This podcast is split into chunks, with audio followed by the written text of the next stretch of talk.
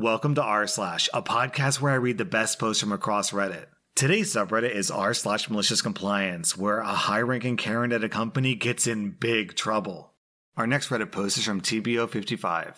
This is a brief story from my time in a telecoms contract center. I worked for a rather large Australian provider that everyone knows and actively hates, mostly because it's fun to hate them.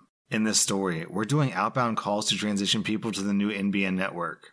For those of you who are unfamiliar with Australia's internet, it's third world, literally. Our internet was slower than Nigeria's internet until we rolled out the NBN and upgraded to slightly faster than third world speeds. Also, worth mentioning, much like the company I worked for, the NBN was universally hated. Because it was garbage, enough said. Anyway, like all call centers, we had a bunch of miserable hoops to jump through in order to bring our paycheck up to a level that could be considered humane. Our capitalist overlords refer to those hoops as KPIs, key performance indicators for the blissfully ignorant. Anyway, with a new campaign came a new set of KPIs. Conversion rate, active call time, after call time, and customer satisfaction were the KPIs of the day. Now, these KPIs were normally complete BS. You had to hit some absolutely god tier numbers in order to collect a half decent paycheck. However, in this particular case, there was a loophole. See, due to the controversial nature of the NBN, we were told to focus on quality over quantity. They wanted an excellent customer experience, and the new KPIs were a reflection of that. As such, the quantity of conversions was not a KPI, and when I questioned if we had time limits on calls, I was told, We don't care what you do, but long calls means a good experience, so keep them on the line and get them switched over. And so began the best work month I had in that soul trap. And you know that stereotype of old people talking for eternity and beyond? It's a stereotype for a reason. Each morning I would log in, volunteer for the age clients, which was easy because they were normally the hardest people to convert. They were fearful of scams and technology and such, so many people didn't want to call them. And then I'd start to chat. See, when speaking with the elderly, all it takes is a well placed poke or two, and you can literally have them speaking for hours. So for the next month, I took two to four calls a day, down from 20 to 30. I had almost zero after call time. I had an 80% conversion rate and 90% customer satisfaction rate. Turns out, people tend to like you after you take the time to listen to them. Each phone call, assuming I wasn't told to go screw myself upon introducing myself, would last two to three hours minimum, with my record being a seven hour call to a lovely bloke named Stan. He told some great war stories. I ended up doubling my normal paycheck. And my managers, while not being entirely happy with my nonsense, put up with it because at the end of the day, those were the rules and the KPIs that were given. I got my paycheck, the old folks got a good chat, and my employer got to pay through the nose. Happy endings for all. I proceeded to hand in my resignation once KPIs went back to normal, which to this day I regard as one of the best decisions I've ever made. Our next Reddit post is from Axel Walk. This happened in 2018. My husband and I own a company that works with companies to provide doctors and nurses for factories and construction, OSHA, first aid training, and some other things. One of our major accounts is a power company. We not only provide on site personnel, but also train them on first aid. This particular company is very strict on their health and safety protocols. They require all their crews to have an up to date first aid certificate, and they had shelled a decent amount of money to equip each one of their sites, including their offices, with two AEDs. That is, automatic electric discharger. We were also required to provide adjusted training for their staff and crews. Because of the nature of this job, we trained them for three hours over two days. One day was theory with a written test, and at the end of the next day was a practical exam. We were scheduled for a two day training with this company. We were told it would be a small class, around 40 people, so I booked myself and our senior trainer. We arrived for the training, set up, get the roll call, and then this happened. As I said, this company is very hardcore with their health and safety. Except for the crews, they require every person that has even the slightest chance of visiting a power plant to have a current first aid certificate. This means we trained a lot of suits. As the room is filling up, I notice our senior trainer, John, talking with a woman I didn't know. The conversation is heated and I approach to see what's happening. Is everything okay? No, it is not. As I was saying to this man, I don't need to take this class. I did first aid in my previous company, and I have very important work to do. John says, As I explained, madam, we follow the company policies about training. But I already know everything. Ma'am, your manager booked you for this class. He probably thinks it's more important than anything else. No, I'm very high in the company. If you don't release me immediately, you may lose your contract. At that point, she looked at us with crossed arms and a smug face.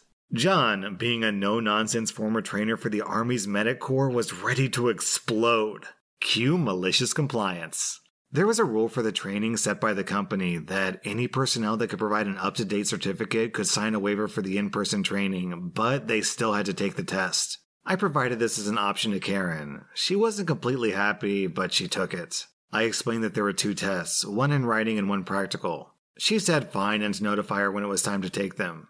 So, two and a half hours later, she's sitting down to take the written test. Immediately, I can see that she's struggling, since most of the questions are tailored for an industrial setting. The test ends and we collect the papers. At a quick glance, I knew that she had, at best, passed with a very low grade. Despite her struggling with the theory, she still came in for the practical test the next day. In this case, I knew she was going to fail. Along with her normal CPR training, we had added an extra automatic electrical discharge training, per the company rule. And despite being a fairly easy and straightforward machine to use, she had serious trouble. So we pack up and go back to base. We rate the tests, and as expected, she was the only one who failed both spectacularly. From the other 39 people, only one of them had failed the written test. We sent the results and certificates to the company. Monday morning, just after we opened, I got a call from Chad, the company's chief operating officer. He's one of our major contacts because training was part of his responsibilities. The call went like this Good morning, OP. I'm calling about the results of the training. Good morning, Chad. I had a feeling you'd call. Can you tell me why my assistant COO failed? Is Karen your assistant? Yes. Well, she said she had very important work to do and already had a certificate and she signed the waiver. Of course she did. I could hear the frustration in his voice. Can we arrange a quick training for today? I want you to do it. Let me check. It has to be a late one, otherwise, tomorrow at 10. Hmm, tomorrow then. See you at the office. The next day rolls around, and at 10 a.m. sharp, I'm in the offices. I'm led into a conference room with glass all around and told to wait. A few minutes later, Chad and Karen step into the room. She looks like she's been chastised. She sat across from me while Chad stood. Chad asked for the waiver, which I handed to him. He took a look at it and gave it back. As I explained to you when you were hired, you had to pass this training. The certificate you gave us was coming up, and you came from a different field. Now do the training properly and pass it. It's one of the prerequisites for the job. Karen took the training properly this time and passed. Since then, she has never complained about first aid training again. Our next Reddit post is from Always the Noob. About a decade ago, I was the new guy at the company. We have people flying from all over the world to start putting gear together before leaving again for job sites. And one of the things I did in my earlier days was pick those people up at the airport, take them to their hotels after work, etc. I pick up a guy who's gonna be my boss at an upcoming job. The airport is about an hour from our headquarters and hotel if you take the highway and main roads. When I met him at the airport, he requested I follow the directions on this awesome new GPS app that he's got on his phone.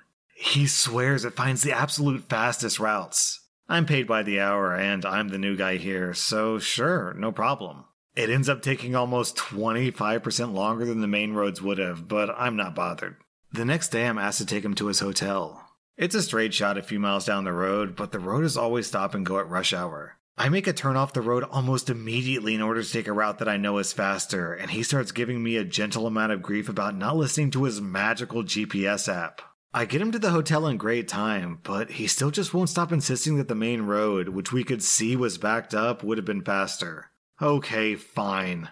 A couple of days later, we drive a few hours to our primary job site. The trip is fine. I follow his magic app and we arrive without incident. It's the largest job I've done so far, and I admittedly stumbled with a bit of it. The boss tries to give me a pep talk at the end of the day, but fails miserably. One of the critiques he gives me is, You're not here to think! There are engineers on the jobs, and there are techs. I am just a tech. And I'm told I'm basically there to do the grunt work as specified and just listen to what people like him tell me to do. Pretty demoralizing lecture, honestly, but I take it to heart. Once the event is over, it's my job to take the boss man back to the airport, which I'd like to remind you at this point is in the city that I live in and not where my boss is from. We're running a little later than I would prefer to, but he's the kind of guy who would rather get to the airport 15 minutes before his flight boards. And as always, we're using his GPS, which he's still raving about. I don't know if this dude's friend invented the app or something, but he's just seriously fawning over it. Well, we approach what I know is the exit to the airport, but the app says to stay on the highway and take the next exit a mile or two down. So I follow the app, having learned my lesson from the boss, and soon we're stopped in a tight single lane construction zone. My boss realizes this and starts to panic. And then he starts asking me if I'm sure that I took the right route. I say, the exit that I normally take for this airport was a little ways back, but the GPS says to keep going. You went past the exit for the airport? His voice is raised, but not shouting. I went past a exit for the airport, I calmly replied. I'm sure this one will get us there, but with the speed the traffic is moving, I don't know if we'll make your flight. It's already a pretty tight connection. Then he shouted at me, What were you thinking? Since the car was stopped dead, I turned my head so I could meet his eyes and very blankly said, I'm not here to think. If Uber had existed at that time, I think he would have gotten out of the car with his bag and called for a ride. As it is, I spent the rest of the trip listening to him yell at some poor airline agent about getting his flight rebooked, since by this point it was clear that he wasn't getting there on time. And the thing is, this really wasn't even malicious on my end. I was just too timid to rock the boat anymore, so I was doing exactly as I was told. It's not my fault it bit him in the butt. Our next Reddit post is from Vislaman. I used to work at a call center where we would get flooded with calls constantly. This is the story of how a busybody boss thought they understood everything since they were in charge. At work, we're given two 15 minute breaks and one 45 minute lunch break. The breaks were scheduled into our days so you could see when they would be, but this would change day by day. My role was a bit different from my coworkers because I was specifically dealing with the higher issue calls. These calls could take up to one hour to complete, and the caller would need to stay on the line, unless they were fine with a callback later, but this was rarely the case. Since I never knew when I would be getting these calls, my break times were a shot in the dark because I would never know if I would or wouldn't be on call. I would just take my break as soon as the call was done if my break and call ever intersected, which they did 99% of the time. Enter my boss. During a performance review, I hit all the marks except for attendance. I asked about this because I know that I missed a few days, but always with a reasonable update for time frame, and I never had a no-show day. My boss stated that attendance also applies to break and lunch times, and since I rarely took them at the requested time, I was getting written up. I explained my role, what they hired me for, and the challenges involved. They didn't care and said that I needed to take breaks when I was told to. I asked them to send me an email so I could print it out, put it on my desk, and never forget again. My boss smiled ear to ear, probably because they thought I was groveling at that point. And sure enough, they did, stating in the email, You must take your breaks only when the schedule tells you to, no time else. There is no excuse. I saved it, printed it out, sent a copy to my own email, and followed it to the letter. The next call that happened that same day, of course, happened to run over into my break time. I asked the customer if it would be okay for a call back, and they said no. I stated that, unfortunately, I can't stay on the line because I'm required to take my break. They became enraged and demanded to speak with my boss. I told my boss, and he said I need to apologize and finish the call. I showed him the email that he just sent to me and said, You told me to take my break at this time no matter what. I'm doing what you told me to do. So I'm taking my break. Would you like the customer transferred over, or should I just hang up? My manager took the call over, and from that day on, I never missed an attendance mark. God, busybody bosses are the worst. Down in the comments, we have a similar story from Ask Me About Life. My dad works as an MRI engineer at a large hospital on the East Coast. There's about eight or nine MRI machines in the hospital. His job is just essentially to make sure they work properly. When he first took his job, his boss complained to him that he's in the office too much and doesn't seem to be working too much. His response If I'm here in the office, it means everything's working. If you want me to take longer to repair the machine so I would look busy, I can do that. But they'll be out of use longer and the hospital would be losing more money. He never got a complaint after that. That was r slash malicious compliance, and if you like this content, check out my Patreon where I publish extra episodes. Also, be sure to follow my podcast because I put out new Reddit podcast episodes every single day.